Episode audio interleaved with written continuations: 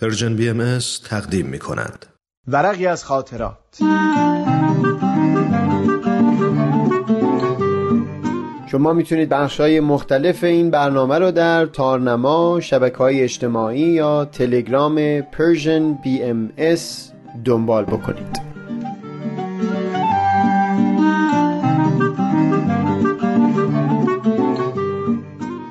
این ورق تپهی در میانه هیرمند.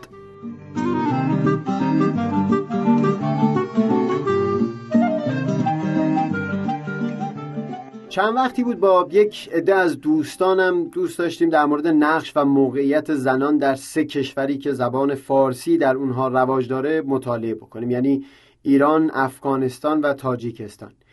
در مورد ایران از خاطرات زنان در دوران ناصر شاه شروع کردیم تا رسیدیم به کتابهایی که در دوران معاصر نوشته شده بود. افغانستان را از حوالی بعد از جنگ جهانی دوم شروع کردیم به مطالعه. در مورد بحثایی که اونجا می کردیم و نتیجه مطالعه هامون شاید یک وقت دیگه اینجا تعریف بکنم. چیزی که اینجا دوست داشتم در میون بگذارم فقط جمله ای بود که در یکی از داستانها توجه من رو به خودش جلب کرده بود. در یکی از داستانها که نویسنده اون مردی از اهالی افغانستان بود و در اون پیرامون مسائل زنان هم مفصل بحث شده بود یک جای اون اینطور تعریف می‌کرد که محله ما مشرف به رودخانه هیرمند بود.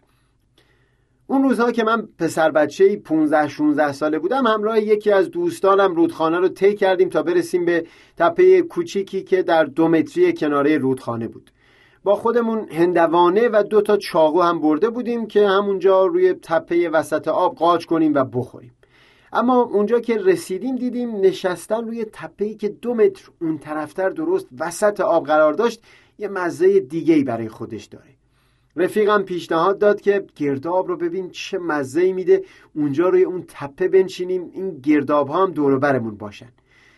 بعد فکر کردیم آیا دلیلی هست که ما بخوایم جونمون رو توی اون رودخونه به خطر بندازیم؟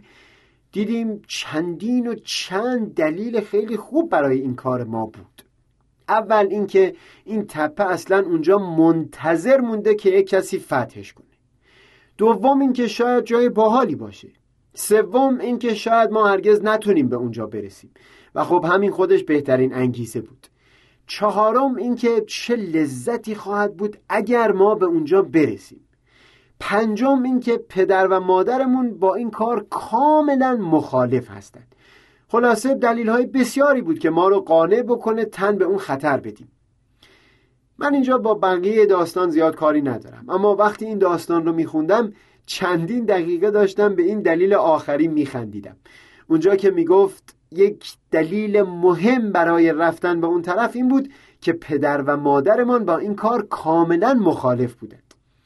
قبلا در روانشناسی در مورد دو یا سه دوره خاص سنی خونده بودم که کودک در مسیر رشد تلاش می‌کنه هویت خودش رو فقط در مقابله با پدر و مادر یا سایر مظاهر قدرت پیدا بکنه.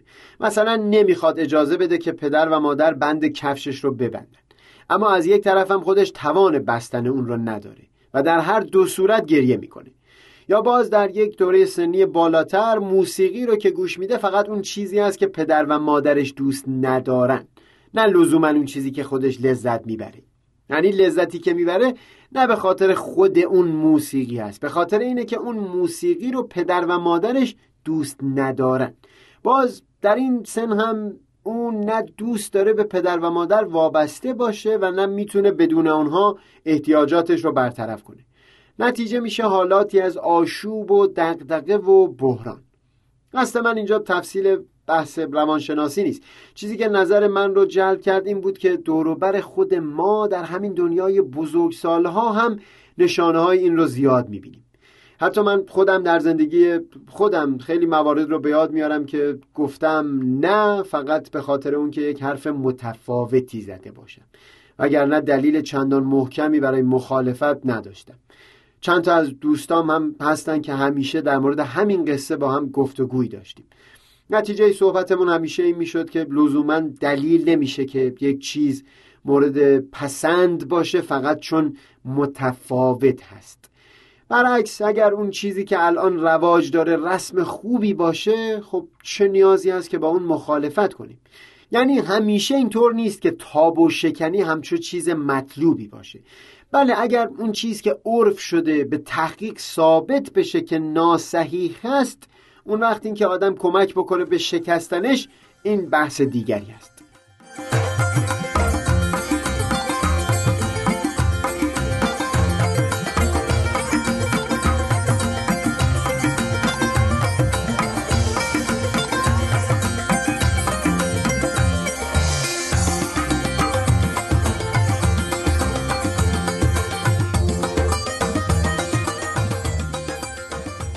همین یک سطر که در این داستان خوندم من رو به تأمل واداشت که دلیل اینکه ما بزرگترها گاهی با حرف دیگری مخالفت می‌کنیم آیا واقعا این بوده که خوب به اون اندیشیدیم و به نتیجه مخالف رسیدیم؟ یا نه فقط برای اون بوده که یک صدای متفاوتی برای خودمون قائل شده باشیم؟ یعنی ابراز این که من هم نظر مستقلی دارم. یک دو ماهی در جمعهایی که گفتگوی پیش می اومد حواسم رو بیشتر جمع کردم. متوجه شدم که مثلا یک شخص دیروز در یک جمع بر سر این اصرار میورزیده که اگر یک شخصی فقیر هست این فقط به خاطر کمکاری خود شخص است. وگرنه اینطور نیست که چیزی در سیستم اجتماع مانع رشد او شده باشه. اما همین شخص در یک جمع دیگه در برابر شخص دیگه بحث می‌کرد و تلاش داشت ثابت بکنه که فردی اگر در خانواده فقیر زاده شده باشه باید هفت خان رستم رو طی بکنه تا بتونه همون راهی رو سپری بکنه که اون فرد دیگر یک صدم این زحمت رو باید متحمل بشه. و هم وقتی با خود او در خلوت دو نفره طرف صحبت می شدم از این مینالید که گویی تمام سیستم دست به دست هم دادن تا مانع رشد خود او بشن. دلش پر بود و از زمین و زمان شکایت می‌کرد به خاطر اون مانع ها یک چیز دیگه که در این یک دو ماه دستگیرم شد و برای خودم جالب بود این بود که می‌دیدم برخی افراد سوالی رو در یک جمع مطرح می‌کردن و جوابهای بسیار خوب و قانع کننده هم به او داده می‌شده. اما باز در یک جمع دیگه همون رو تکرار می‌کردن. تنها نتیجه که من می‌تونستم بگیرم باز هم این بود که نپذیرفتن دلایلی که واقعا روشنگر و هم مستند به نظر می‌رسیدن نبود مگر به خاطر همین حرف که این داستان نویس افغان بیان کرده بود. دلیل پنجم این بود که پدر و مادرمان با آن کار کاملا مخالف بودند.